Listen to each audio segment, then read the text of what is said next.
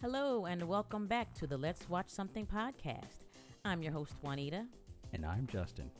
Thank you for joining us on this podcast where we watch TV shows and movies and give our take on them from a mother and son's point of view. Today we'll be discussing Season 2, Episode 5 of Apple TV's hit show Foundation, titled The Sighted and the Seen. Well, Justin, I don't know about you, but I really, really enjoyed that particular episode. And if you noticed, I added an additional one little word to my introduction and I called it a hit show. Now, I've been doing some research on, you know, critical reviews and just like regular people reviews. And they're they're they're they're very mixed because you know a lot of people have read the books and they're like panning it because the oh, the way that the show has, you know, strayed away from the story that Isaac Asimov wrote but neither one of us has read the book, so you know we don't care. yeah, I I don't mind, you know, knowing that that's the case, um, because I think that you know the two stories can be linked in a way, but also be their own, and you know, I still have. If if people are saying that the show isn't necessarily following along with the books, I have respect for that because you know, there's as far as the things that I've read about what the books are doing, um, there's definitely some very important messages messages in the books. Yes. So I have respect for that. But I also like the show. So Yeah, and I agree with you because I don't I don't fault anybody for not liking the show. If you've read the books, of course you have a certain expectation of what you think it's going to be like. Um, but I think as television viewers, and people who have read books and have seen movies that have been produced from books, they're never quite exactly the same. So you just have to kind of give the producers and the directors and the writers their uh, leeway. But, you know, I don't fault anybody who's panning it, but I'm enjoying it. So, you know, with that being said, let's get right into it. We're going to start on uh, Trantor.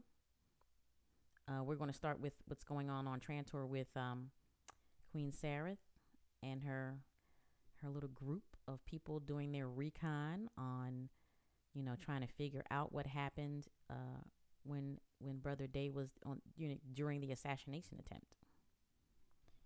So, you know, when I'm looking at this scene here, I'm feeling like she and Rue are having a bit of conflict because of the way she's talking to her, and you know, I don't know her facial expression. She's giving looks all the time. This this this actress.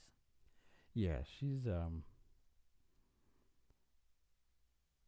she's definitely playing the part of Sareth. She's, you know, as as we have been saying, the Sareth definitely has this um, mentality where she's just gonna get what she needs to get, and she's gonna find a way to get it. And yeah. you know, yep. I think Rue, based on whatever history they have between them, is just like you know. The unfortunate situation of what happened to your family is you know, changing in a way that I'm not sure that, you know, is good for the situation overall. So I think she just has some apprehension about that. And because she has her experience with Empire, she's, you know, definitely cautious of Sarah trying to go toe to toe with that. Yeah, and we see here at the end of that particular little scene is that she has made up in her mind she's going to go and basically do the recon herself. She's going into his bedroom, see what she can find out. Yeah, that's that's uh, a bold plan. a very bold plan. You know what? You know what? Let me just say this. I love any scene with Brother Day and Demerzel because you just never know what's going to pop off with these two. yeah, they they these these two, you know. I and and you say that, and I wonder how much of even though this day that we're seeing in this season is seems to be like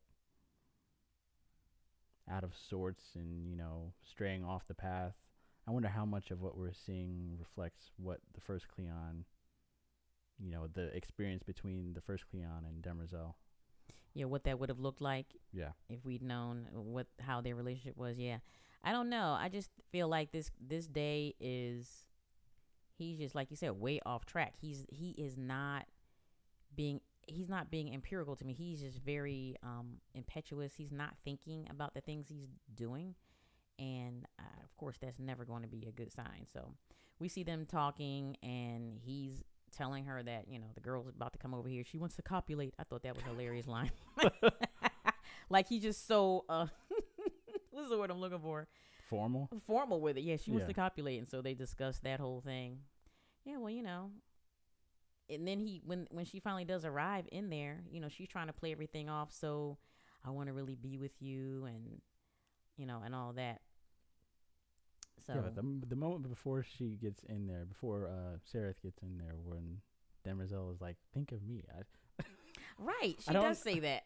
I don't know if the actress did it purposefully, but to me, when she did that, I was like, "Oh my god, what?" Think of me, right? Like The I don't know the way she did that was almost cartoonish. it was cartoonish. That whole little that whole little thing, and then she she fist pumps him like as she's walking away. yeah, I she did like, a little fist pump this? and a wink. I was like, "What?" Right. She, it's like she she fist pumping him like he's going into like a soccer game. Go on, go. You know, I'm putting you in. Yeah. go score a goal for the team. Basically, hmm is what she's saying. You know, I, I wonder how much um how much influence she has over him in this decision that he's making to wed Queen Sarah. You know, like what type of conversations have they had? Oh, I can only imagine. Yeah. Think of me. Yeah. It would yeah, sometimes this show it kind of it for all its seriousness it kind of breaks away from that, you yeah, know. and then his little, his little leg shake. little yeah. Here comes Queen Sarah. So she pops in there all light as a feather and then they have their little conversation about the pillows and whatnot. You know, on his bed and you know he's he's very uh, misogynistic because you know she wants to play her hand to be um, a strong woman and when she gets on top of him she's like she's trying to like run the show after she walks around and just like examines everything hmm Yeah, I mean, we we hear brother um, Dusk say it later in the episode, but you know, we're we're seeing it now. mm-hmm. The domineering side of Day, and you know, Cleon's in general is you know taking over in this scene. Mm-hmm. Yeah, she tries to exert her authority just a little bit by getting on top of him, and then he he flips the switch, and he flips her around to be underneath him. But that scene where he's trying to get her dress up was just hilarious. Yeah, he's Struggling, he, he is on was the struggle bus. Like, I guess he doesn't have to think about all that when he's doing the deed with uh, Demerzel because she's just orchestrating everything. She probably got like some sort of listen, she might have some sort of little like robotic little thing that comes up out from underneath her dress that just raises it up automatically. oh god. he doesn't have to worry about doing all that stuff with her. But after he flips her over and just was like, he peeps her game. Like the one thing he says when they start talking about how her family was, you know, killed. He's like, you don't want to. You have no um desire in me, and that's when he's like, you're just here to try to figure out what's what happened. Oh yeah, she is. I mean, I don't know. I'm I'm I'm not sure. After all of the interactions that they've had, and I don't know, maybe maybe this is the clearest sign that he has had yet. But I, you know, I don't know how he saw this as like, oh, she's just ready to go. Yeah, Like, how did how did he get duped by this? I don't know. I don't know, but Maybe because he's just so desperate to get something rolling with this marriage with Sarah.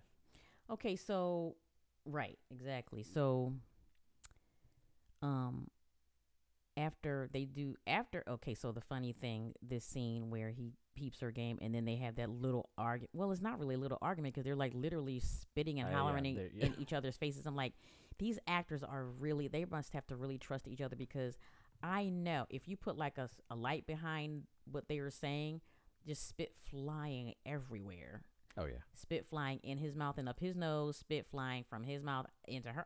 like, ew, okay. I mean, I appreciate the effort, but I'd be like, look, can y'all put a screen up or something? Because this dude might have COVID. Oh my god. I'm just Put a whole plexiglass plate up I'm in just between kidding, right?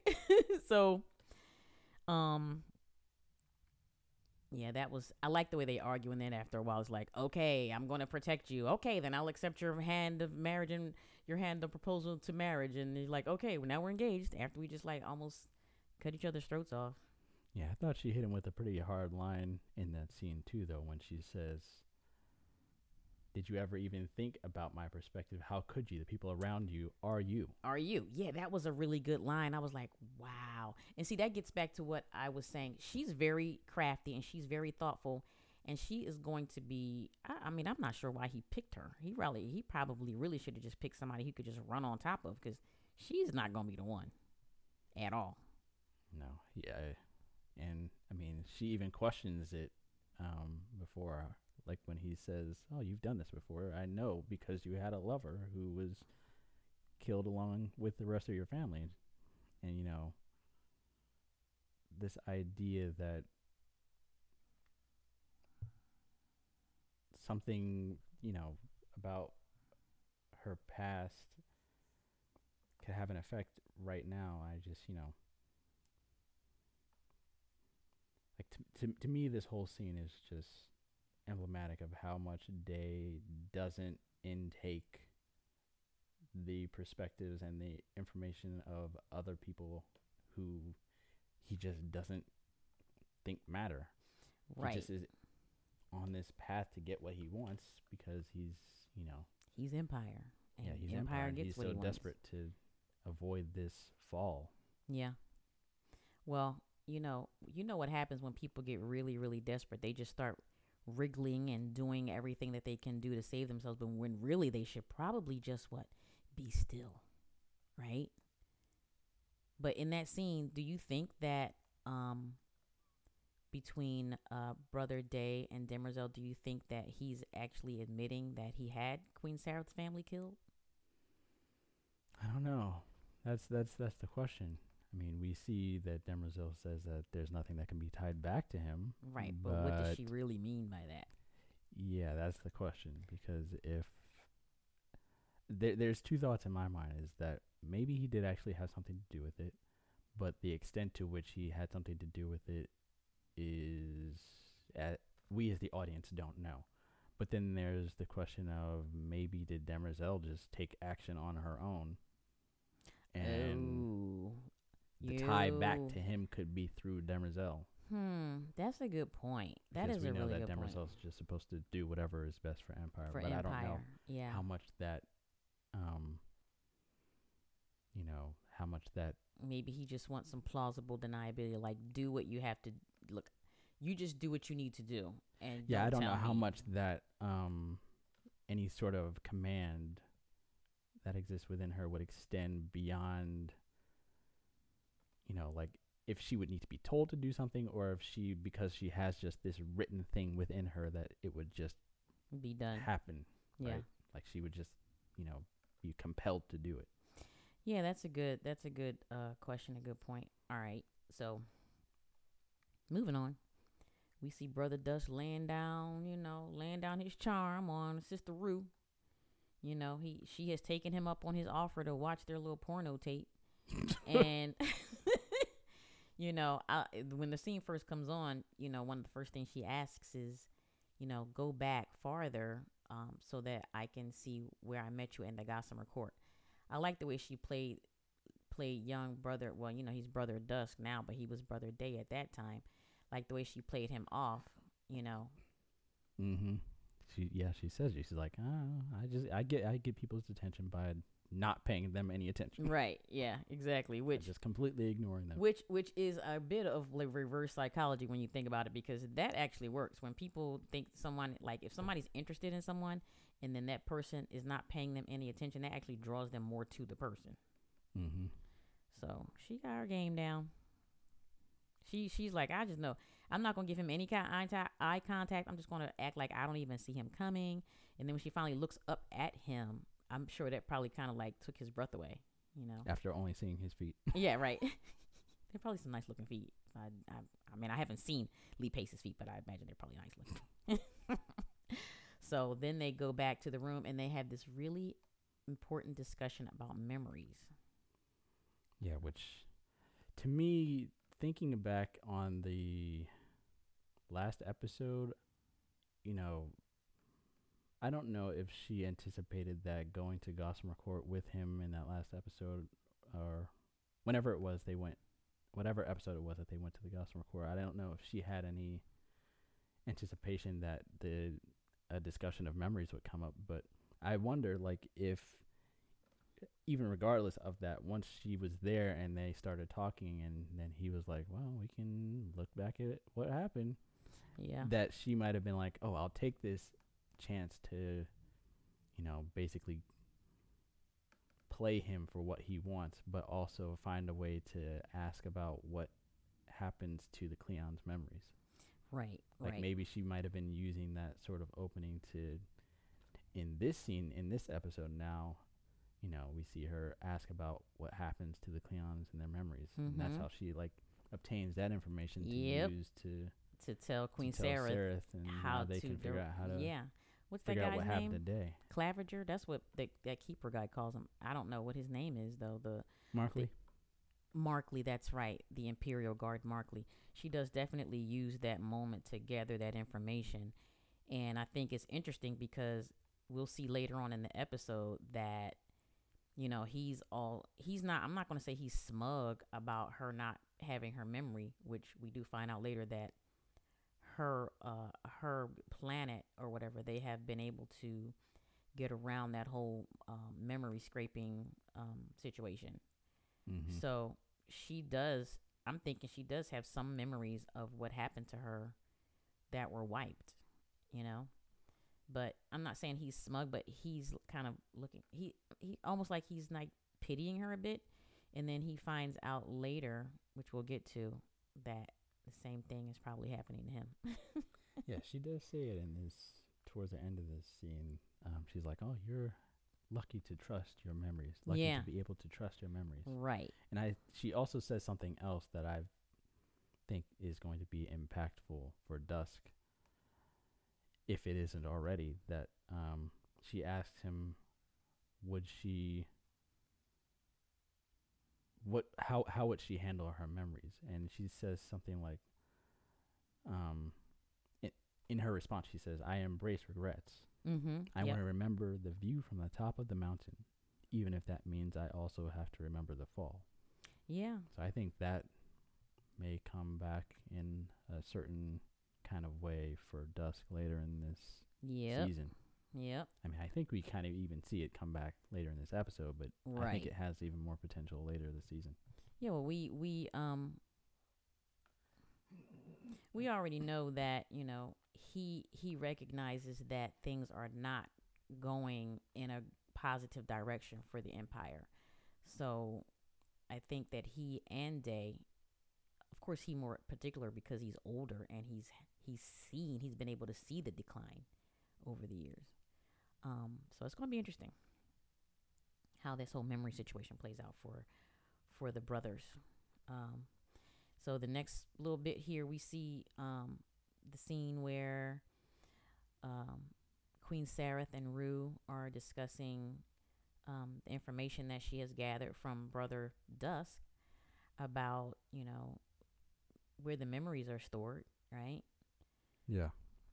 Um, and they're actually asking about what happened in that room and how can they get to those to those memories and everything. And then Markley is telling them you know those are um, those are the brothers memories. You you can't get to those. Yeah, and uh, Rue's um, information about the Empire receiving memory audits comes in pretty clutch because that gives them another way in, right. Right? Mm-hmm. Right. Well, okay, so we we're gonna go through this scene here, but I like that um she's discovering that and the look on her face is like, hmm, okay. Markley, can you get in there? He's like, okay. And I'm trying to figure out, okay, this guy has no fear. Like, how much they must be paying him a lot for him to just be like, okay, I'm just gonna be lapdog. I'm gonna go into the inner sanctum of the memories of the Cleons and just ask for this information. It's like, whoa, and yeah. this keeper guy, he needs to be. Not only does he need to be fired, I'm just gonna say he's just giving out information willy nilly, and he even asked the guy like, "I hope somebody is keeping um track of these records or like these these requests or whatever." mm-hmm. But he just asks you, and I that's what I'm saying. This guy must be super high ranking because he just waltzes in there, asks for this information. The guy just automatically hands it over.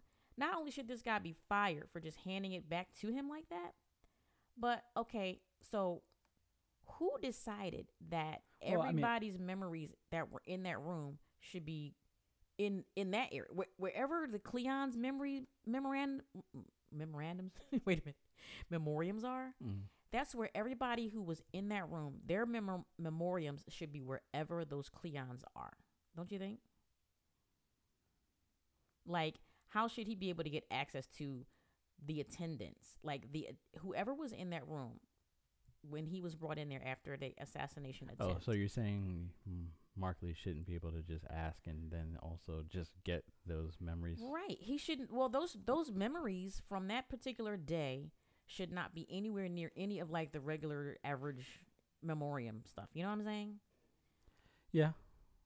Because we see what happens. He gets the little the little doodad with the memor- memoriam on it. Well, I mean, maybe, maybe, I, I don't know, but maybe there is, you know, I mean, for him, he's just the keeper of memories. What he, what is, what, what power does he really have other than just keeping the memories? And so for him, maybe it's more of if this guy, if Markley is coming to him asking for these memories, and then Markley says that Empire has told him that they want those memories, maybe he's just like, oh, okay.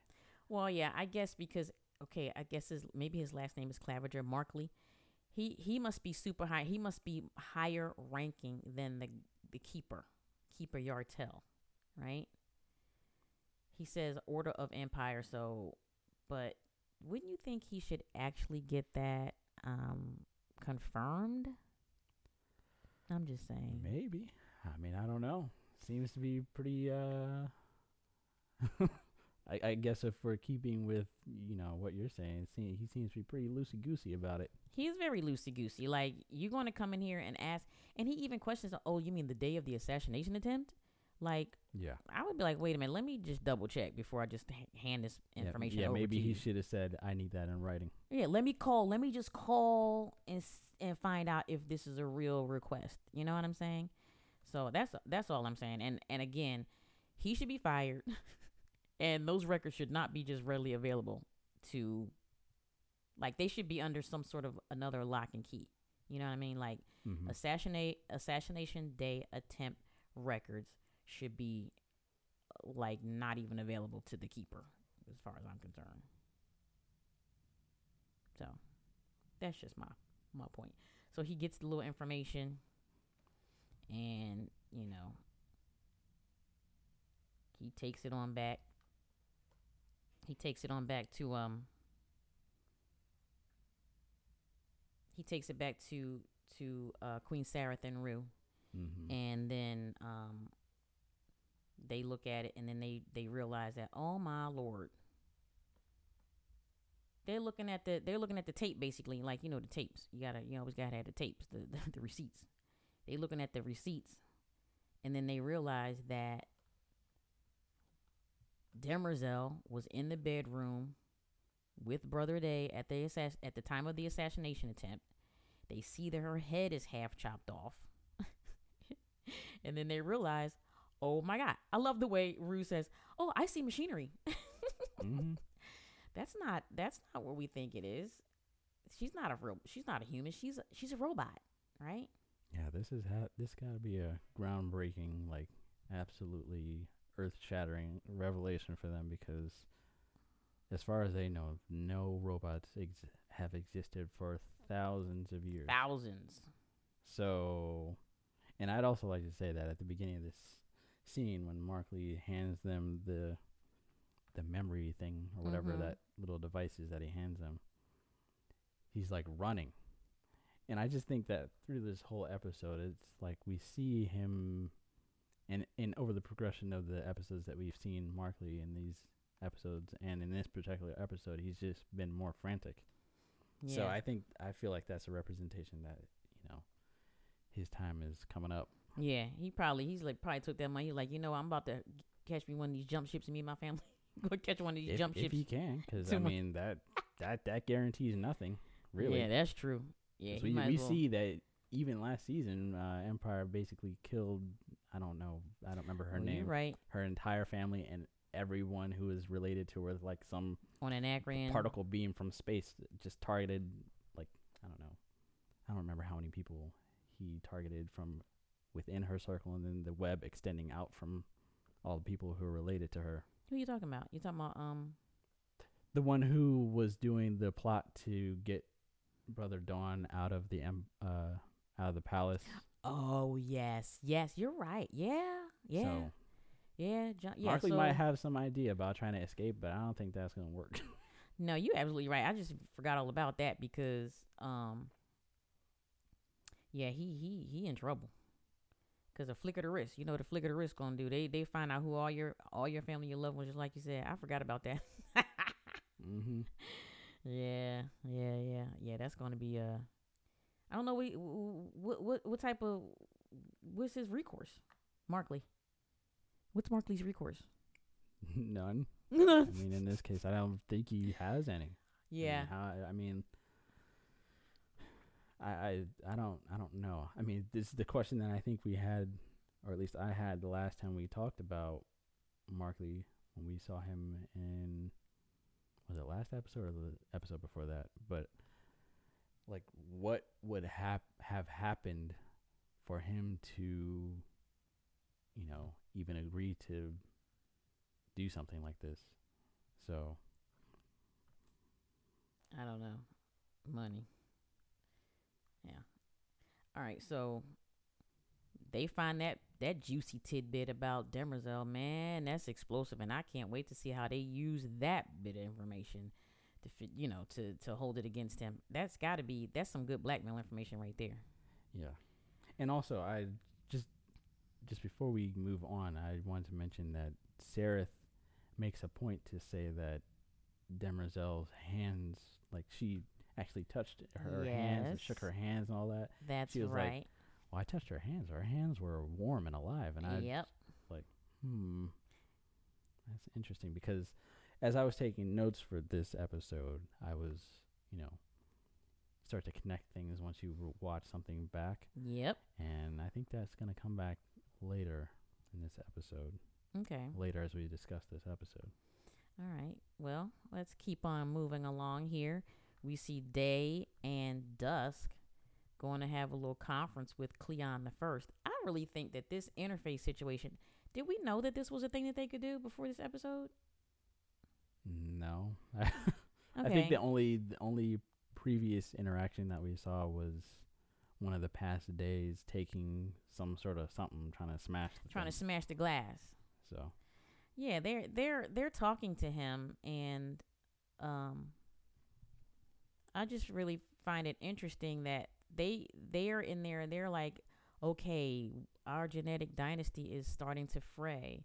Brother Day is doing things that we don't feel like are part of your directives that you instituted all those hundreds of years ago, and he basically shuts them down. Right. yeah. And I'm trying to figure out okay, Brother Day is very powerful, right?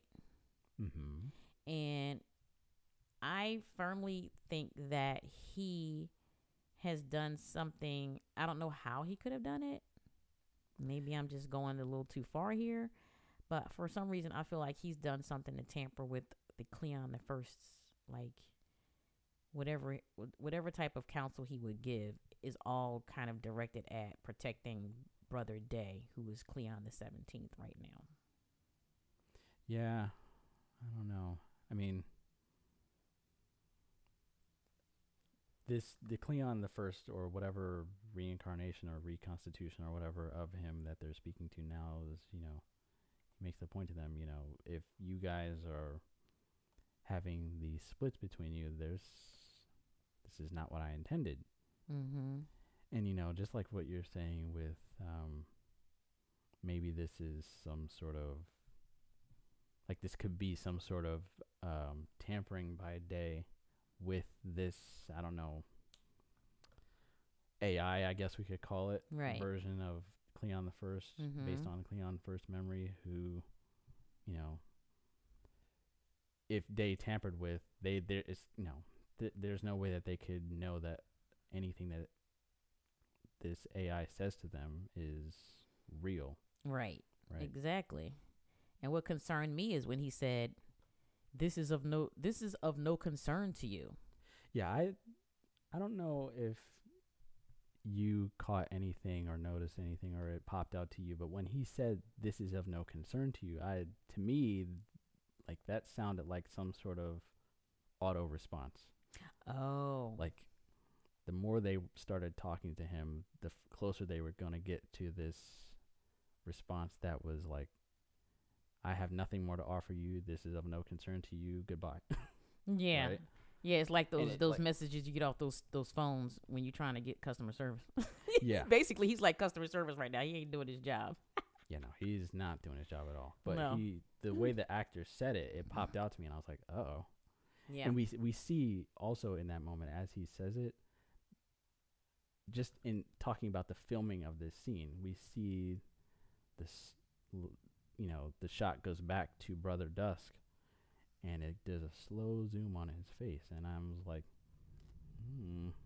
The look on his face, he's like, to me, that represented Brother Dusk was like star- starting to piece something together mm-hmm. Yep.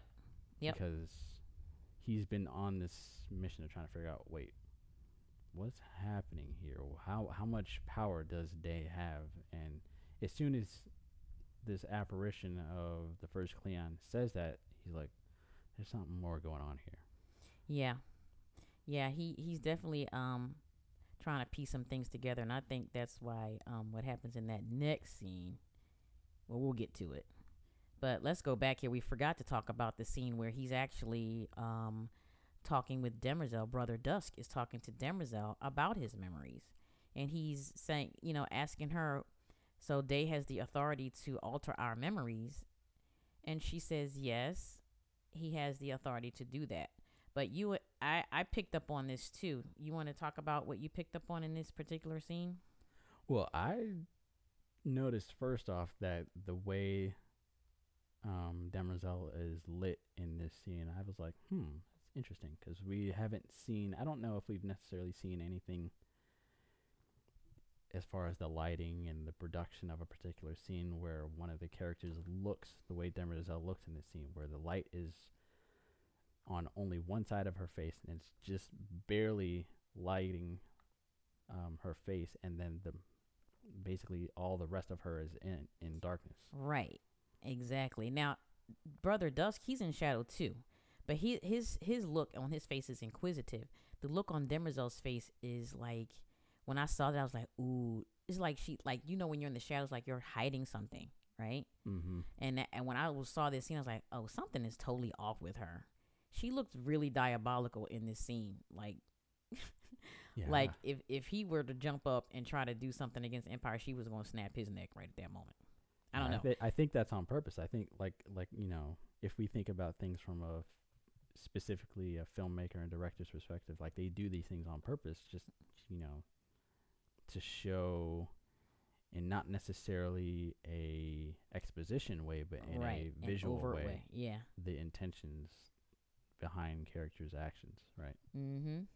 And then the way she looks off at the end, I was like, ooh, that's some old like soap opera look. You see, just you don't know anything about you don't know anything about soap opera. no, operas. I do not. But back in the day, at the end of a scene, one of the actors be like real dramatic. They would just like look away, look off um, in the scene, and that's how she's looking in this scene. Like after they have their little discussion, she looks away, like, and then it breaks to the next scene. Yeah. Um that that that was a particular a special moment I think. I don't know what exactly might have been going on in her, you know, robot brain at that moment. Um but he basically before before she looks away at the end of the scene, he asks her um how would I know to question anything? And then he has like a sort of realization. I wanted to ask you, what do you think he's like? What specifically do you think he's realizing in that moment? Because he's saying what he says, and then he stops, and then Demerzel gives him a look, and Mhm. he's like, "Oh, I think he's starting to realize that brother Day is really just tampering with a lot of different things. Like I I think because he was um when he was talking to Rue, you know, they had that whole conversation about memories, right? And Mhm. he's looking at her and she's talking about how her memory, you know, she would want to remember, she didn't want wouldn't want to have, you know, she wouldn't be afraid of regrets and that, you know, she would cherish her memories. And I think he's realizing and feeling like, you know, if my mind has been wiped, I wouldn't even know, right? Yeah. And he's feeling probably looking realizing like my, you know, my goodness, I'm just like one of these concubines or one of these any of these other people out here who, you know, if they see something we don't want them to remember, we're just going to wipe their memory of it. And I feel like he's feeling like he's just like them. Yeah, he he's he in this moment. Yeah, he is just like them, and I guess that's you know that's uh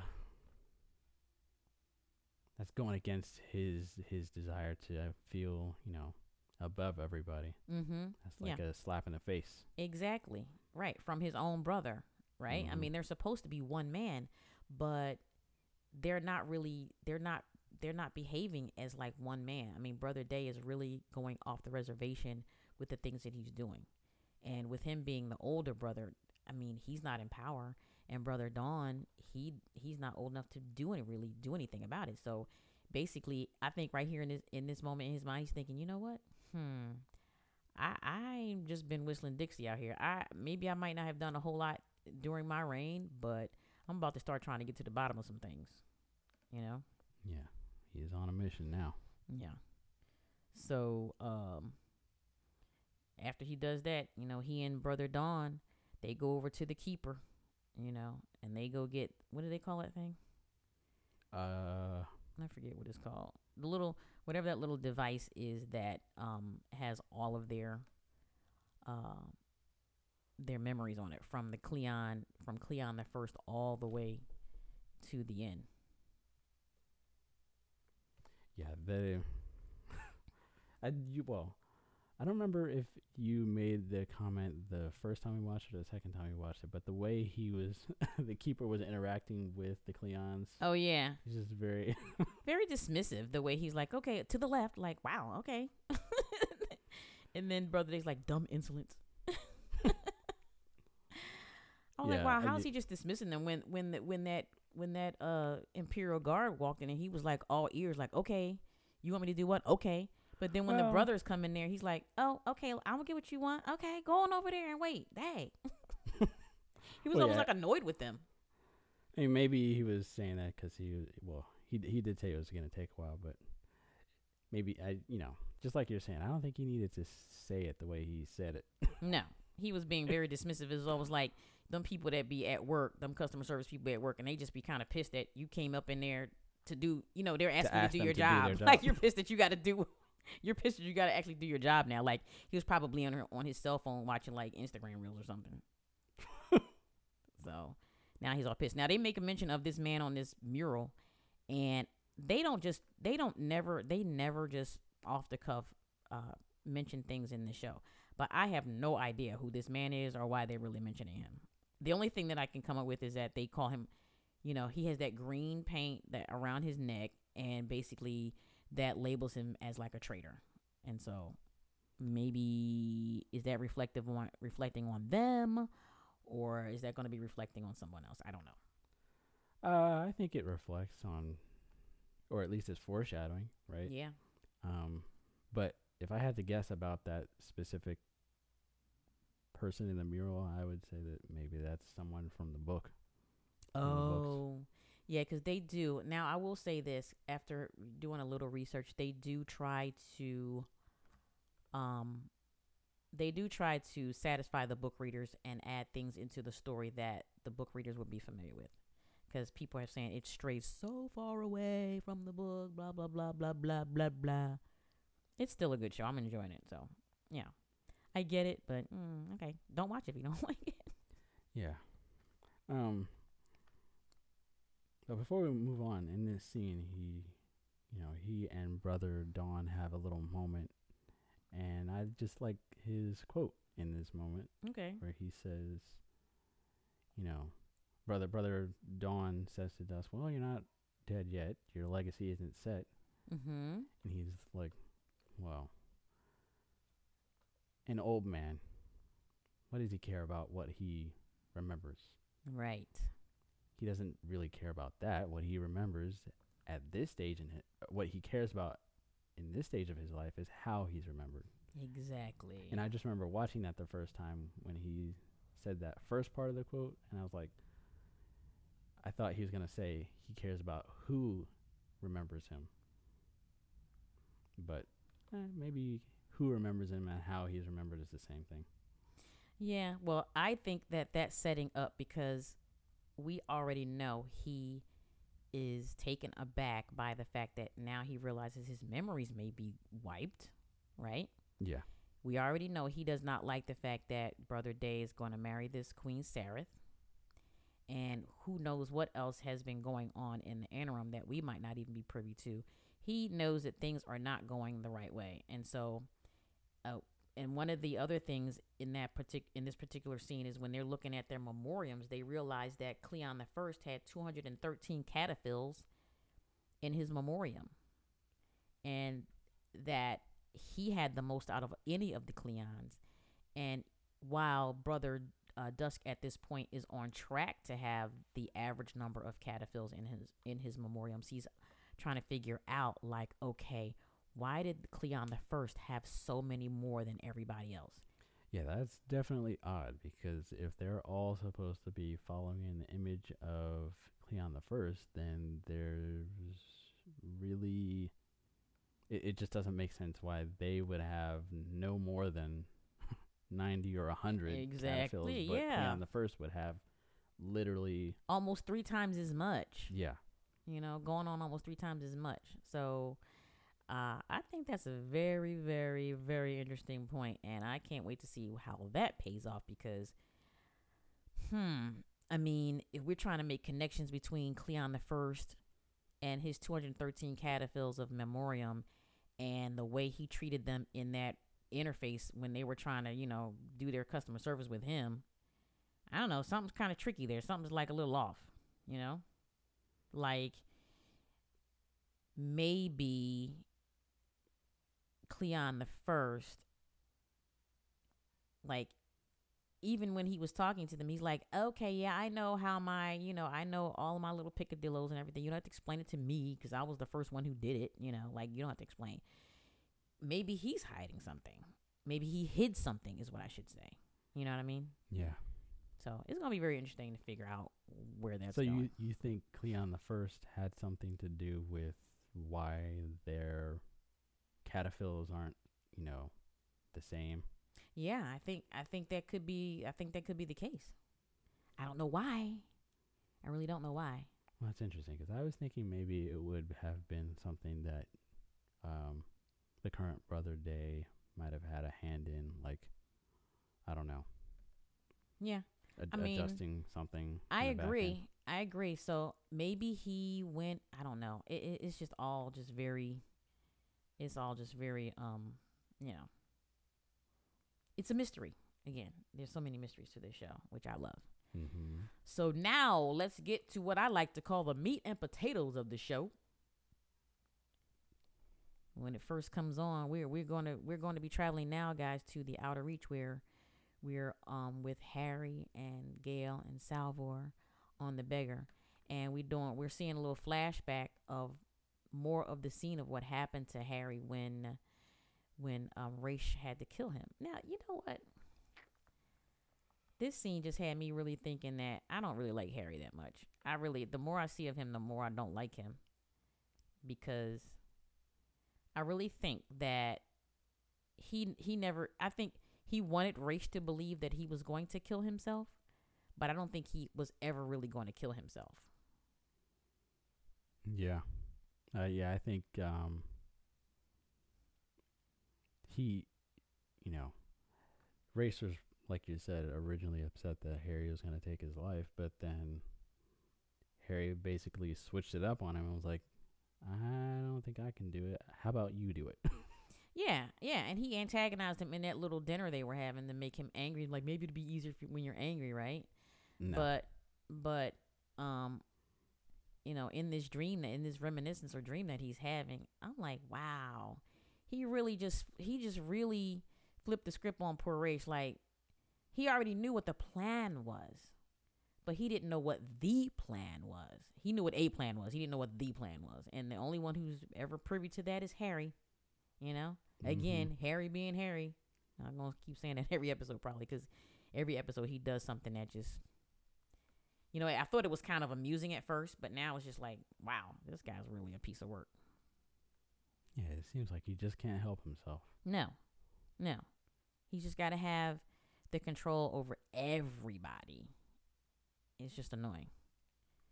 But i like the way here um we find out that you know tell him bond. Well i just we'll, we'll, we'll get to that part where where Raych is basically telling him about himself and he really puts it right in his face where you let me die on deliverance and they just pushed me out the chute like i was some garbage because you didn't trust me. You didn't trust that i was going to do what you what you needed me to do. And so you just was like okay well i'm just going to sacrifice you because i have this grand plan. Eh, eh, eh. this this is just more of me really just like Hari you know what? Ooh ooh ooh Hari you're just making me so sick sometimes Yeah, Hari, yeah, not a good person. I mean, I think like you were starting to mention about Tellem Bond. I mean, now we know that we've watched the whole episode. We know that mm-hmm. that was her basically reaching into his mind and using all these memories against him. And I think part of what she's doing is using any guilt that he might have, even though I don't think he has much guilt yeah probably not trying to use that to, you know, manipulate him and to basically make him revisit the thoughts and feelings that he was having when he was trapped in the Prime Radiant at the beginning of the season, right? oh you think she might be trying to drive him crazy Maybe. I mean, we saw it. He was crazy in the be- the first episode of this season where he's basically, I mean, Raych in this flashback scene says to him basically the same thing that he was saying to himself going crazy in the Prime Radiant about Yeah. well, you don't let anyone know what, what what's happening with your plan, so how Yeah. can anything instead of you sharing the plan and spreading the anxiety and the thoughts and the plans and the with everyone you're holding it all in yourself like you're you're puppet mastering okay if you want to be puppet master you got to pay the cost to be the puppet master which means maybe you got to go a little crazy you know Mhm. and they you know i don't know if you know but they say people who are like geniuses a lot of times will like not be mentally stable i don't know if you've ever heard that Yeah. Yeah. I mean because well, at least what they say is because I mean, look at Elon Musk. Just kidding. uh well, what, what what was I trying to I'm sorry. Did I? T- No, no, no. I was trying to Get you think off your of train of something thought. in response to you saying that. Oh, I was gonna call uh, Elon patient zero. oh, you about to have me spit my water out. Patient zero. Okay. But yeah, I mean, I think that um, eh, you know, this is this is just the consequences of him deciding that he just doesn't want to let anyone in on his planning. He just want to direct, wants to direct everything. Yeah. Yep. Well, okay. If you want to be, if you want to carry it all on your shoulders, then you just deal with everything that you got to deal with. You know. But Raych does say one thing in this in this scene. He says, um, he says we know it wasn't the first time, so that made me think. Okay, so. And after he said that, right after he said, you know, like you let me die, you let you, you know, I was your son, you let me die, right? So, who else did he let die? Well, I don't know, but I think we did get Hari mentioning it to Gaal when they were on Una's world, right? Remember, he was saying to her something to the effect of his relationship that he had with um, Yanna, Yanna. before she passed, Oh, and that they tried to have a child, but or Um, something or something. Something. So Okay. he was mentioning something about the relationship with Yanna, and then he also mentioned at least if I'm remembering correctly, that they tried to have a child, and maybe they did, but Mm. something that Hari did caused them to lose that child or something. Oh, okay. So I'm glad you mentioned that because in my notes here I have was it Yanna, and then I have was it Raych's dad. But how did his dad die? His dad died some other kind of way, so it couldn't be. Well, his dad was. I don't remember if we know how he died or if he died or whatever, right? Hmm But we know that Raych's dad was like an alcoholic who was Yeah. basically spending all the family's money. So Right, Raish was on drink. basically forced into a position to have to, steal to get the money they needed. and that's how he ran into Hari. Hari, yeah, because he stole that book or whatever. Mm-hmm. So yeah, um, here in this scene too, he's actually struggling with his body now because you know he was in that prime radiant for over 138 years or whatever, and now he's like in human form and he's putting his hand in water and then he picks up the knife and he stabs himself with the knife. I guess he's trying to figure out like, am I really real? So yeah, guy, you're real. You know, you're really real at this point. Yeah. So, you know, after that, they're on the ship and then they um make their approach to the beggar, right? So you to Ignis, you mean? I'm sorry, yeah, they make their approach on the beggar to Ignis. What am I saying? yeah, they make their approach on the beggar to Ignis. Um but not before uh Salvor tells him, you know, they're trying to figure out how is he uh how is he flesh and bone. And she was like, "Well, you were cloned. They cloned you."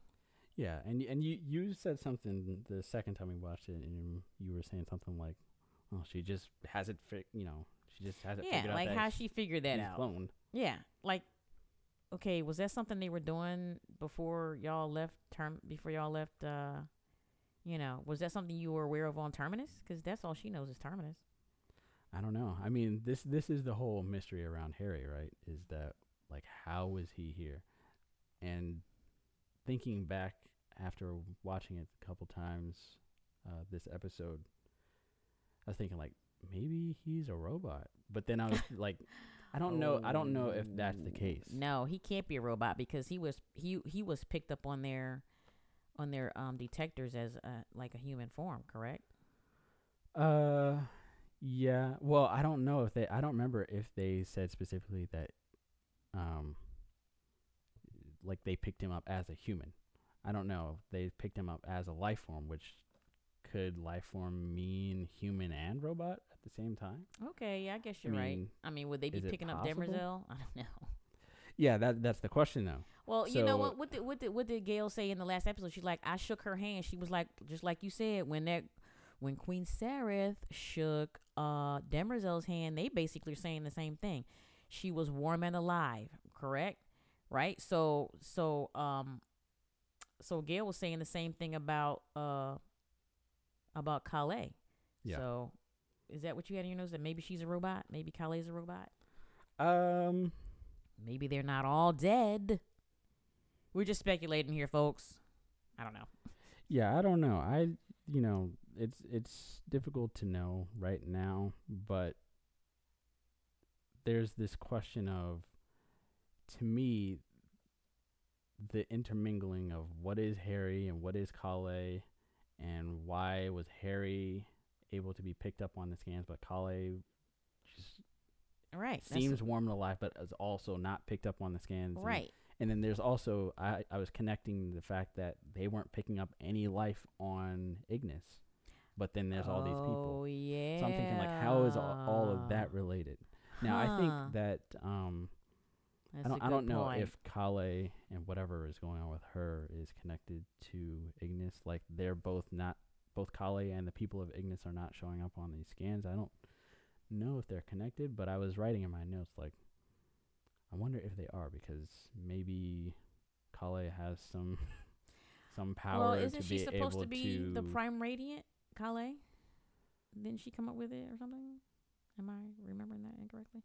Well, Hari says that Kalle presented herself to him in the Prime Radiant as Yes. the manifestation of the Prime Radiant. Of the right, right? Right. But I mean, Hmm. um, I, I I don't know exactly what that means, and I don't think that the show has told us that yet. So, I mean, lots of questions, but Yeah. um, What's your question? What you got? well, I just want to know what the heck is going on. just want to know what is going on. Same. I just, you know, like, like, like, like I was saying, I just want to know: is there a connection between Kalle and the sighted, or these, you know, people who have the ability to use mentalics, right? well, all and then how is, you know, how how is Hari? How is Hari tying into all of this? Like, why why is he getting picked up, but Kalle is not? And then also these people of Ignis are not being picked up on scans. Like to me, I wondered like, maybe Kalle is a robot. Hmm. Okay. That's could right. Potentially what be I a was robot. saying. Yeah. Um, but then also could she be sighted also like these people of Ignis? Yeah, and maybe she just has some sort of force field around her that would not be picked up. Because I mean, she's like, I think where she's literally on Una's world seems like she's there all by herself, Mm-hmm. which is kind of freaking scary. Like you're the only person on this whole planet. I mean, we didn't we didn't go inside her inner sanctum, so we don't know what's going on over there. But you know, who knows? All will be revealed in the eight seasons that we have to watch. The Well, yeah, the seven more other- seasons we have left to watch this show. other question I have is like how how would Hari like how how how how how how how how All will be revealed. come to life like maybe some way because we know that I, well I don't know if we know but I was theorizing I think the last episode that maybe the prime radiant that exists in the vault and the prime radiant that exists with Hari Gaal and Salvor are linked together and maybe somehow some way the information that the vault has because the vault technically is Hari yes. connects to like all all of whatever information like genetic code anything about Hari that's in the vault is you know stored in that prime radiant that's in the vault and then that prime radiant in the vault is also connected to the one that Hari, Gaal and Salvor have and then that Kalle that was in the prime radiant that Hari, Gaal and Salvor have you know connects back to the Kalle that's on Una's world. Oh my god, I'm like so confused. yeah, I don't I don't know if I'm explaining this well I at don't all. know. I don't know. but- I don't know. Like my question is maybe you know, somehow some way there was either some plan that was already going on before anybody ever got to Hmm. Terminus or the information that connects all of these things together, which is Hari, um, was used to make a clone of Hari on Well, Una's world. We will somehow. find we will find that out at some point in time. Now, won't we? So let's let's keep it moving here, cause we could beat that horse to death. We done probably beat the don't beat a dead horses with that. how the saying goes. We don't know. We just gonna have to wait and see how it happens. But um, I'm just well we. I'm trying to figure out. He is still super smart. So even though he can't transport himself into that ship's mainframe and and fix some stuff, wouldn't he be smart enough to figure out how to, you know, land that land the beggar without them crash landing like that? I'm just saying. Mm, what do you mean? I mean, he's so smart, but he was he was a computer at first, right? So he was a computer. I mean, he was like all AI. So why he figure out how to land that thing without them crashing? I'm just all I'm saying. Well, I mean, before he was basically in the ship controlling everything, right? But this Yeah. time he's not necessarily able to do that, I don't think. But I think the reason I was theorizing in my notes that maybe a reason why they crash landed is because the sighted people on Ignis. It was just a dumb question. Yeah, they they they messed up the ship, right? Well, yeah, maybe they had something to do because um, Salvor was saying there was some sort of negative ionic charge or whatever in the atmosphere. Yeah. Like maybe I'm wondering, like, how much control do these sighted people have? They're able to project their voices and their minds or whatever across space and communicate with Gaal and Salvor to basically guide them to Ignis.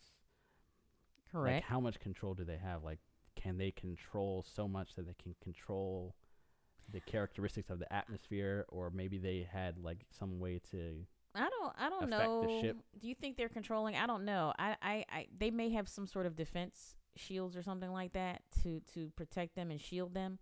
I don't know if they were um necessarily trying to bring them bring Gaal and Salvor to Ignis.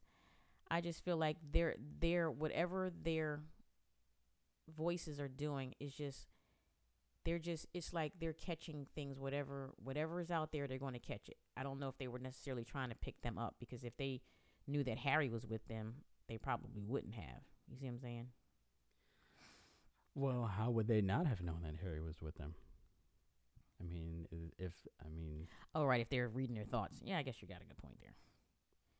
Well they get down on the they get down on the planet surface here and salvor gets tricked was really i was actually i was really enjoying this scene because as soon as i saw that figure like she's down on the surface planet the surface and she's looking around you know trying to do her salvor thing because you know she's always going around to uh do recon wherever she's at and she sees the figure. And the first time i saw him i'm like ooh that's her boyfriend. I couldn't think of his name but i knew that's who it was. But then we find out later that it's just like somebody ship shape shape shifting into hugo crast mm-hmm. Which, is another interesting thing that apparently they can do yeah, and she was so convinced. that you know, I had in my notes like, with all of Salvor's ability to tell when she's being deceived or when someone's not being truthful with her, she got duped by this. um i But think I think that's just you know an explanation that we get later in the episode that these people are just more powerful than them. Yeah, definitely more powerful. And also, I think too, when you haven't, when you see someone you haven't seen in a really, really long time that you were you loved, you know, Mm-hmm. it's like your mind takes over where you want to believe that you're seeing who you're seeing, right? So she, her, her emotional mind might have taken over where her rational, logical mind would have picked, you know, like, it, like the emotional mind took over the rational, logical mind, you know. Yeah. She So. well, she she definitely gives uh gives it back to them later. Yeah. when, when she's in, I guess the throne room. I guess we'll call it. mm-hmm. She's like, you guys, you guys are messed up for that. Yeah, so she gets duped and she brings that she brings Hugo Crast back to the ship and then we find out that it's really not Hugo Crast at all. And it's those it's those sightseeing I'm gonna call them sightseers. Sightseers. Just made that up. We're gonna call those Ignis people the sightseers. I just like that. I just like that term. It's kind of cool. So they're they're sightseers and they're um they're really there to kind of apprehend them, you know.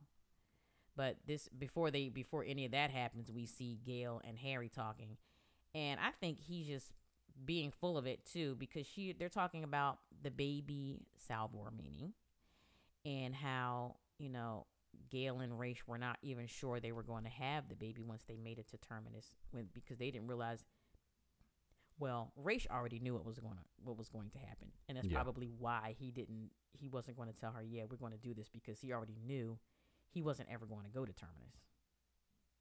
Right? Yeah. So, um and then Hari, I was talking about, well, you know, if I didn't if I'd have realized he was going she was going to be my granddaughter, I'm like, "Man, shut up." That's the first thing I was thinking like, whatever, guy. At first I was like, oh, maybe he's being truthful, but I don't know. I just can't believe any anything he says. I just really can't. No, he's he's back in his manipulative ways. Yeah. It doesn't matter what that you know flashback he was having of Raych basically laying into him, right? Yeah. Or the the thing that happened after the flashback of Raych laying into him, like you let me die. Mm-hmm. Right. That Right, had right. zero effect apparently. Right. Like he already knew what was going to happen, but he sacrificed himself and his son. I, I don't know. He's just, he's just. Uh, I think he's just a terrible person. Like if he would just share his his plans, I think he would get. He would. It would be better, unless he realizes that because he's so smart. If he shares his plan with people, they're just going to mess it up. I don't know. I just. I'm just thinking from a purely human s- point of view, and not from like I'm this like super smart mathematician who's like predicting all this crap. I don't know. I just don't. Hari, he's an enter, he's an entertaining character when he just like literally goes off. I love when he just like goes off and starts screaming and hollering. But his character is also very annoying, and at times I just really don't like him.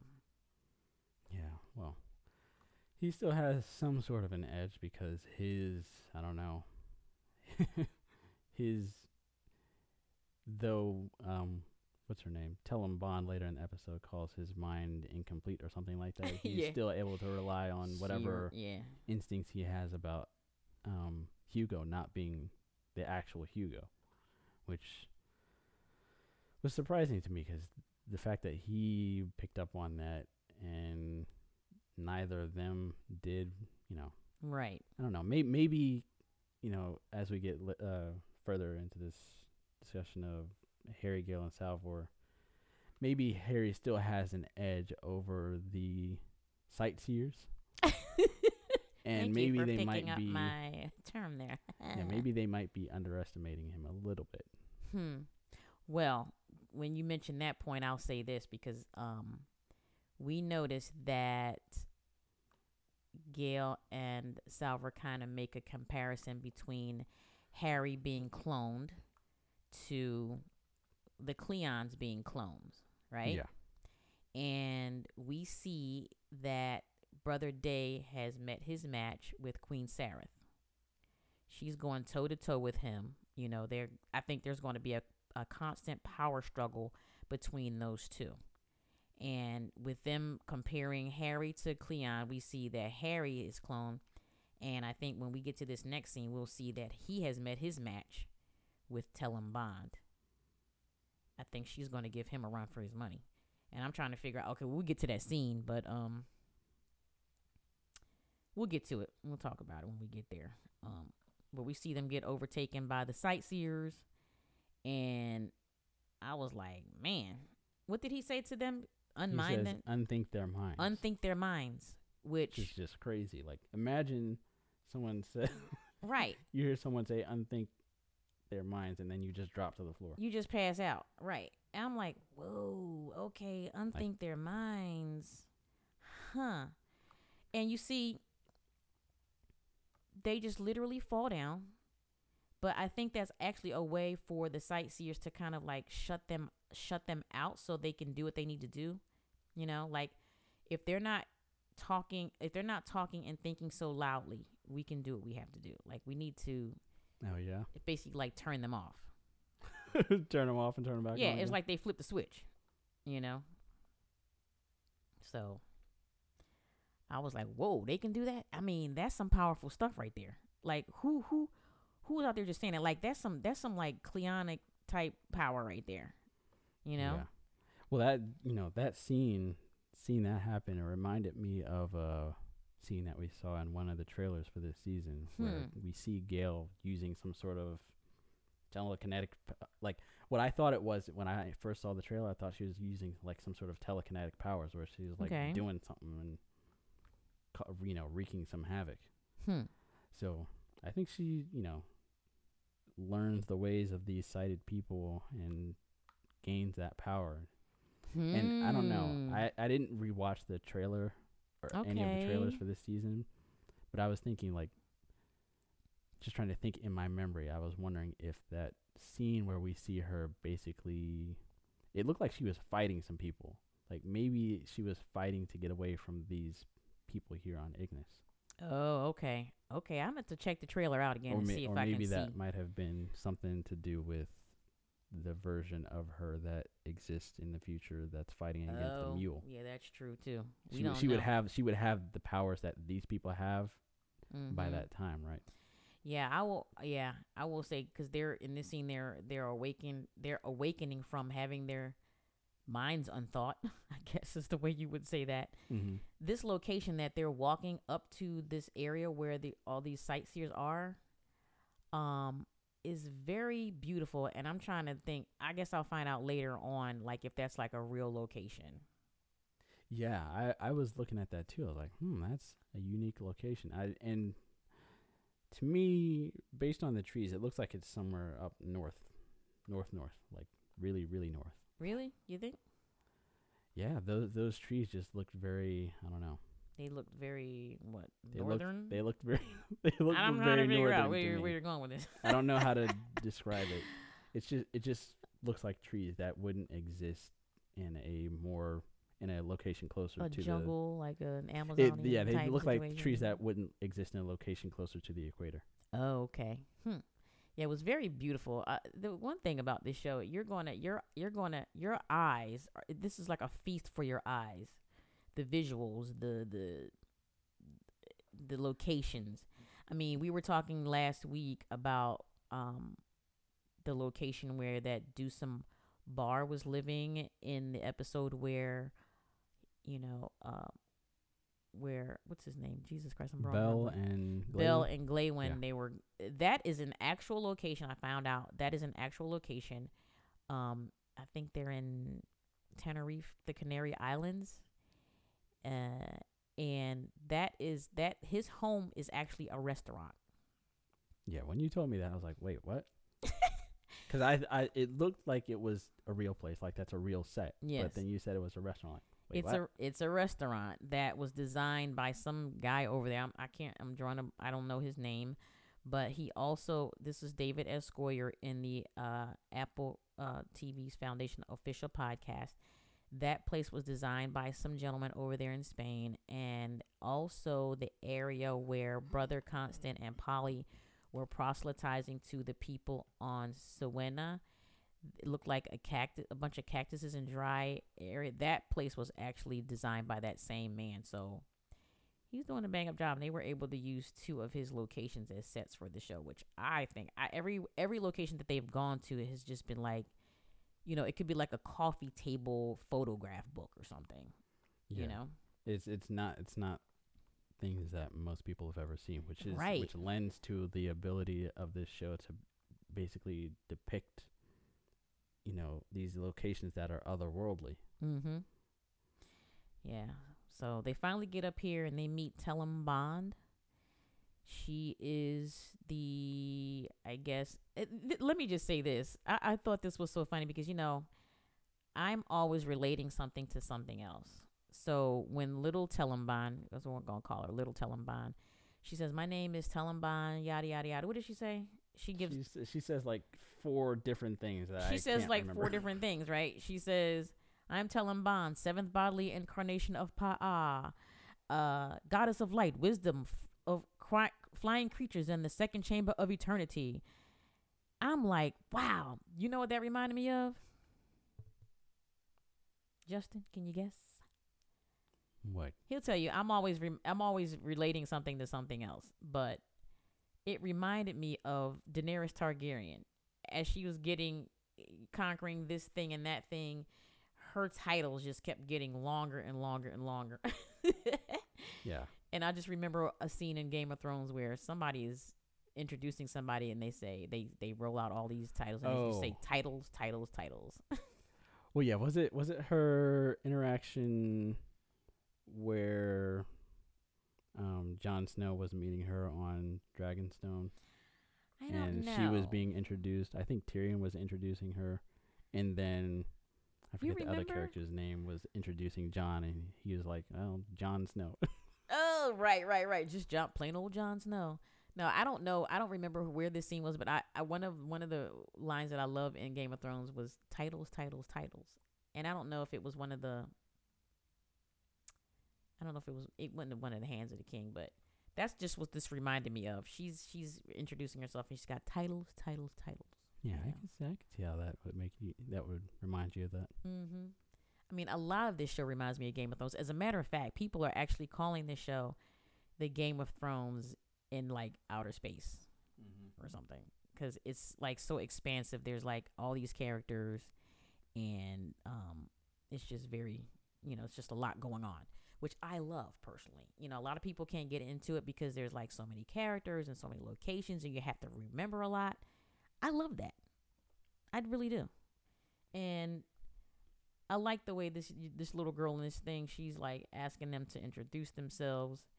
You know, Hari goes up and you know she says, "Do the sign," and then like tell us who you are. Hari just basically like blows off the little sign Yeah, he, reading. he does some little like he finger he twirly. barely does it. He just barely does it. And then Gaal does it perfectly and with so much fluidity and, and grace and and you know, that's just that's just how Gaal is. And then Salvor being Salvor, she's like, well, she looks over at Gaal and just looks back at the look at looks back at Tellem Bond and Salvor, like I'm not with this. yeah. I'm not I'm not with all this I gotta wave my hands in the air and then give you my full name. Man, get out of here with that. Yeah, it was a great um moment to depict their individual, you know, characteristics Yes. and who they are. Mm-hmm. Yep. And we see they're doing they're being exactly who they are in the, in that particular moment right there. So then um Tellem she she she reveals herself because you Well, know, she reveals herself only after Hari just figures out that this projection figures out that the little Tellem Bond is a projection. right. and then she was like, "Well, I guess I've I figured you would be the one to figure it out." mm-hmm. We see Hari's, you know, instincts coming back into play, where neither Gaal nor Salvor saw that, but he saw it, yeah. which is which is why I was saying earlier. I think that he still has at least some little bit of an edge that maybe they're not entire like they're maybe just just a tad bit underestimating Hari. Yeah, well, And- um, well, may, but maybe they'll you know figure it out and they'll Well, rein him in. they're I think they're going to be figuring figuring each other out as time goes on, right? Because he's Yeah. super smart and obviously she's very powerful. She has the mind. We don't even know how powerful her mind is yet, you know. And uh, and all these people that she's surrounded by, like they're, you know, when that guy was back on the beggar talking about unthink their minds, and they just like like what? Okay, where are they doing that at? Like I, I need to have that power again. I'm just. I'm just wishing I had some powers. Like I can see how people be cosplaying and going to these things. Like, you know, I want to be dressed up like this because I wish I could do these things. You know, I wish I could live in that place. I wish I could wear those clothes. I wish I could be that powerful in my mind. You know, if I was going to be cosplaying, I think I'd probably be cosplaying Tellem Bond. To be honest with you, because she got it going on. But you know, this is the this is the the scene where you know she reveals that she knows a lot about them. Yeah, she's just reading them so effortlessly. She's reading Although- them because they're thinking so much. Yeah. Um. I don't. And speaking of Tellem Bond and her reading them, she. I don't know if you picked up on it, but. And and I don't know if maybe any watchers at home picked up on it because maybe. I don't know what kind of speakers or headphones or whatever you may be listening through. Mm-hmm. but the different i don't know voices that she has because she speaks in like a regular tone and then there's this other tone that eh, she sometimes uses and it sounds a lot bassier Who are you talking about? Tellem Bond Oh, really? yeah it seems like there's sometimes she's just speaking normally and then there's sometimes she's almost like speaking with some extra power behind her voice Oh, I know what you're talking about. It's kind Yeah. of echoey, like she's saying something, and it's like you hear you hear like other tones and things around it. That's what you're Yeah. talking about. Yeah, yeah, yeah. I picked up on that tone. I'm like, whoa, that's when she was talking to what's the guy's name? The black guy. i don't know Because don't they have they have peeped. He's back there. He's drawing that thing.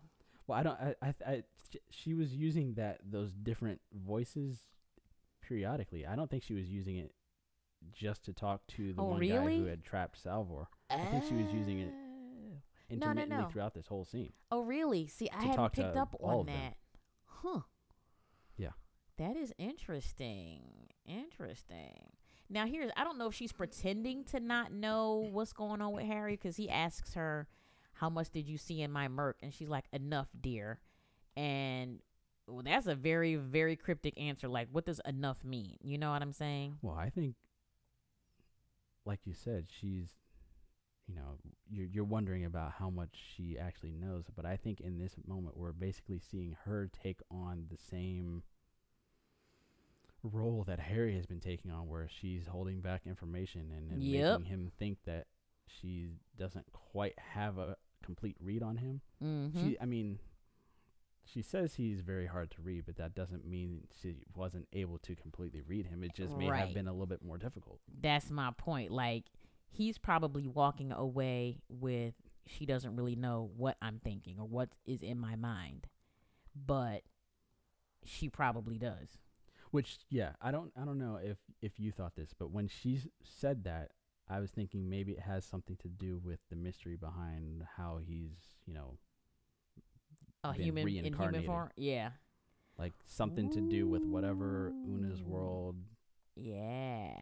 was able to bring him back to life, and the gap in his His memory. his- yeah, his memory between when he died and now he's alive all of a Mm. sudden like maybe that has something to do with the murkiness of his That is very interesting, Justin. I can't wait. Again, we say this every episode, or I say this every episode. I can't wait to see what happens next week because things get revealed little by little. And so when the guy walks up to her with that that tablet that he's been drawing on, right? mm-hmm. he has read their minds too and has drawn the prime radiant and then he says he heard Hari tell Gaal to hide it. Yeah. I mean I, I thinking back on that um i don't know. Well obviously they they know the prime radiant exists right? But i'm Mhm. trying to figure out like i think they if they're reading Gaal and Salvor so easily and so clearly because they're thinking so loudly apparently. Right wouldn't they know even if Hari doesn't know where the prime radiant is like Gaal knows where it is because she's the one who she's the it. one who hit it. Right. Like it w- to seemingly would be pretty easy for them to find it um even even though they were apparently trying not to think about it. Yeah. Well i mean i just feel like uh Hari has met his match with her you know? She's not she again she's going to be like seraphim like she's not going to be one to be trifled with like don't don't underestimate her. And at the end she says you know he reveals that he drew that prime radiant. And she's like there ain't going to be no second foundation because i'm going to find that prime radiant and i'm going to break it. Yeah i wonder what she has against the second foundation. Maybe well, maybe because what she, she has against Hari it because she doesn't want to be used Well, yeah, I was gonna, I was gonna say maybe she has it against Hari because she just doesn't want to be manipulated and used like that. right Like well all these people have these experiences from their home world, and then somehow making it to Ignis. Like she's, I guess, trying to protect all those she's people. She's trying to protect them but exactly like, what specifically about it? Because if she's, if we're saying that maybe she only just had a, a little bit more difficult time reading Hari, she's actually able to understand what Hari's plan is. So, like, what specifically maybe did she read in Hari that makes it so that she doesn't want this second foundation established? I don't know. I don't know. See, I don't know how much she read because I think she might know more than she's saying, but I think that she already can get an idea that his plan because she says to him, you know, so you know, so Ignis and these sighted people are part of your plan, and he said yes, they are, and she's probably like in her mind like, mm mm, now you can get, all right, yeah, you can get on out of here with that. Yeah, but I, I have a question. Like, how she she's gonna do whatever she can do to, I guess, try and thwart that. But how much is that gonna matter? Because they I may find this prime radiant and destroy it.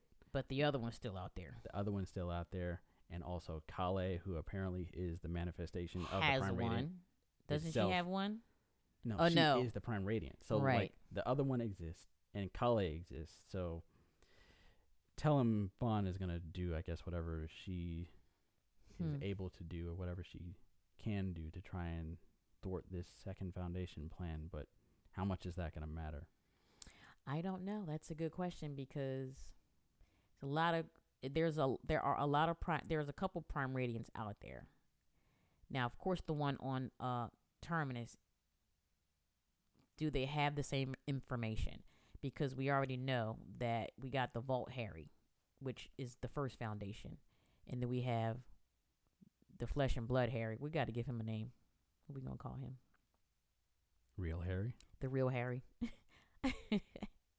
the real Hari. So he he's the one who has the most information. So I don't know. Well, that see that that follows along with the question that I was asking. I don't know maybe I asked it last episode, but I also was kind of asking it this episode. Like, how connected are these prime radiants? Oh Right. yeah. Because all of these connections may or may not have an influence or you know impact on how much effect any one thing has on whether or not you know this plan is able to come to fruition right Yeah. Yeah, we'll see. Again, as I'll, I'll probably say this a hundred more times. All will be revealed. yeah Right. i just you know thinking thinking because we know we know that apparently the mule knows that Gaal has some sort of mentalics because we saw Mhm. um, Gaal zoomed to the future and through her future self, and then he was like, "Where, where, where's your mentalics, Gaal?" Which yeah. when we first saw that, I thought he was talking about some people, like some yeah. fighters that she had with her, Right. and maybe he's still talking about that, but I think he was more referring to Her where are your powers? Why Yeah. are you not using them? What? Yeah, we I'm have to go back to that episode and look at that scene because you're you're absolutely right about that. Yeah, but just thinking about that, I was like,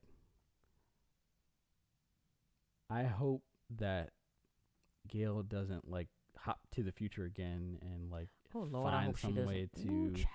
find some, find her future self in some sort of another conflict with the mule, and then maybe because the mule is seemingly so powerful, is like able to peer through that version of herself into the past version of Gaal. Like maybe he has so much power that he can You know what? go all the way through future Gaal into the Gaal that we see in this season, Oh and Lord. then like, and then like I don't know, mess with Tellem Bond and the sighted people. you know what? I just thought that the mule might be right in that room with Tellem Bond.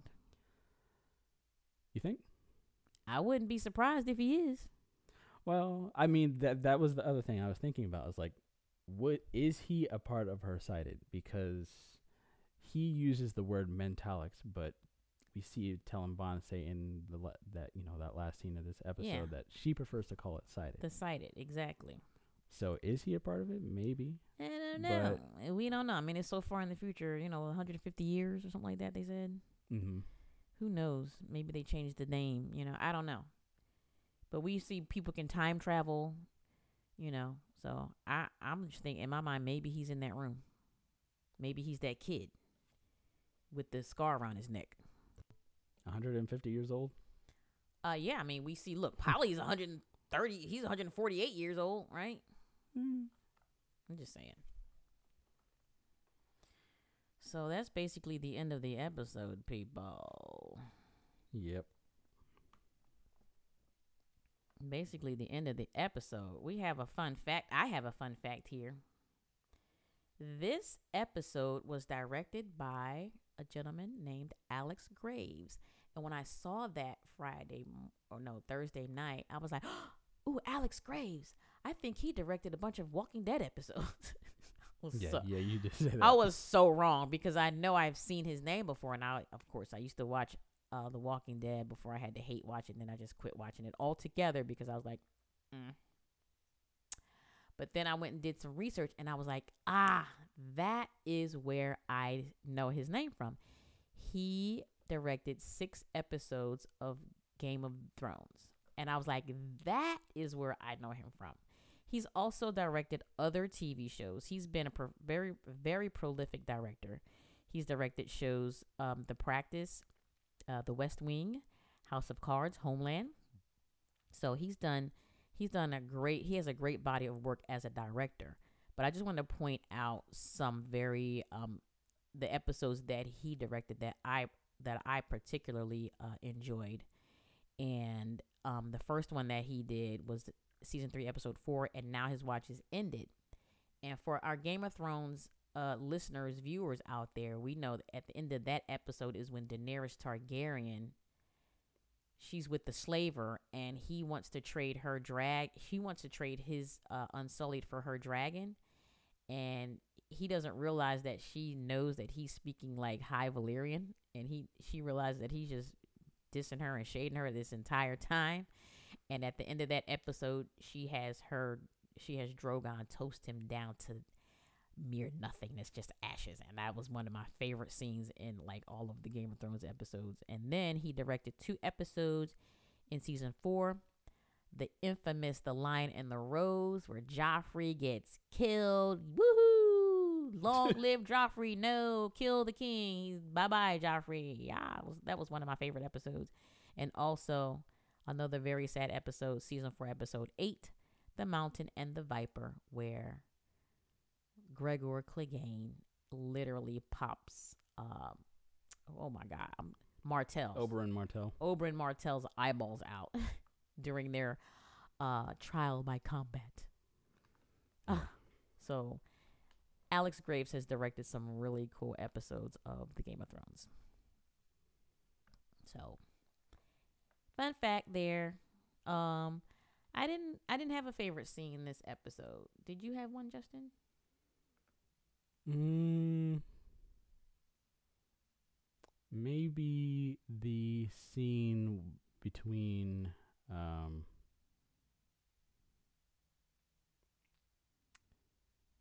day sorry not day but dusk and dawn Mm-hmm. where they're you know talking about the memoriams and then he says he doesn't care what he remembers he cares how he's remembered How he's remembered, yeah. i guess i that could also be you could also take that as my favorite line Mm-hmm. Okay. so yeah All right, cool beans. Well, I have a favorite line, and it's basically Salvor just saying, Salvor. like, she really was not with this little girl trying to ask her, like, what her name's like, listen, my name is Salvor, what? And then the girl turns around and says, oh, Salvor, Hardin of Terminus. And they're like, looking at her, like, whoa, how, did she you know that? yeah. So, and for our next bit, the episode score. Do you want to? Do you have a score, Justin? I do. Uh, oh, If oh, you don't do. have- oh, yeah. okay. Well, you, yeah, I'm gonna have an episode score every episode, so that's part of the segments. Well, what's your score? I'll let you go. I have a four again. point. I'm a four point eight. Oh, Yeah, I have bumped it up because this particular episode got gives us a lot of things to ponder. Right? mm-hmm. How I think I wonder how long has he been planning this foundation, and Dusks and Dawn's cataphiles of memory. Like what's what's going on with that, right? And Tellem's knowledge, like, and you know, she says to him, "We're going to have to dis- we'll, we'll get together and discuss it tomorrow." Like, so what are she and Hari going to be discussing the next day, right? Like, what what type of conversation? Is, what is that conversation going to look like? Did Day really kill Sarah's family? And the last thing I'll say is that the powerful men have met their matches in Sareth and Tellem. So yeah, I can't wait to see how those how those play out. yeah. I think I'll pretty much agree with the score. Okay. And I like I like this episode because um, we see the tensions rising, the tensions between Day and Sareth, Mm-hmm. and then Day and Brother Dusk and Brother Dawn, Yep. and then you know the tensions between um, Hari and Tellem. So like the the the impact that all of these different clashes are going to have. I can't wait. I, I just I just need answers on Kalle and What the Hari heck is and going on? how like how any of that stuff that I was very poorly trying to explain earlier how like how all of that works. Yeah, yeah, that is a great big mystery. Like like that's one of the biggest mysteries of the show, you know. Yeah. So, I totally agree. Well, I don't have anything else to say about the episode. Do you have anything else to add, sir? Mm, no, I think that's about it. All right, well, very good. If you like what you're hearing, please share the episode with your family and friends. On we're on Apple Podcasts, Spotify Spotify. We're on Amazon and we're on Google Podcasts and probably some others um, that I'm not really aware of. But at any rate, go on there, follow us, give us a give us a five star rating, say something nice. If you don't, you know, you don't have anything else to say, just give us five stars. And with that being said, I think we're going to be signing out. All right, signing out.